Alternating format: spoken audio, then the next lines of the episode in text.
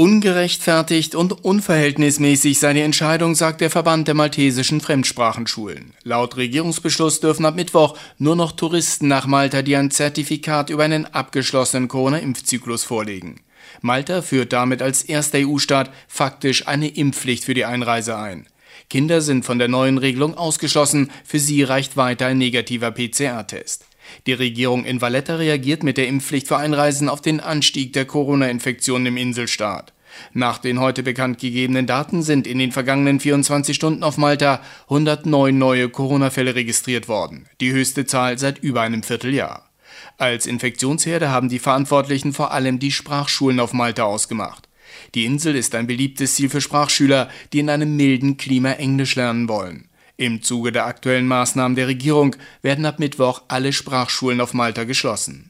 Bislang sind nach offiziellen Angaben an neun dieser Sprachschulen Infektionsfälle aufgetreten. Der 7-Tage-Covid-Inzidenzwert liegt in Malta aktuell bei 50. Mitte Juni lag er noch bei 2, ein Anstieg innerhalb von drei Wochen um mehr als 2300 Prozent.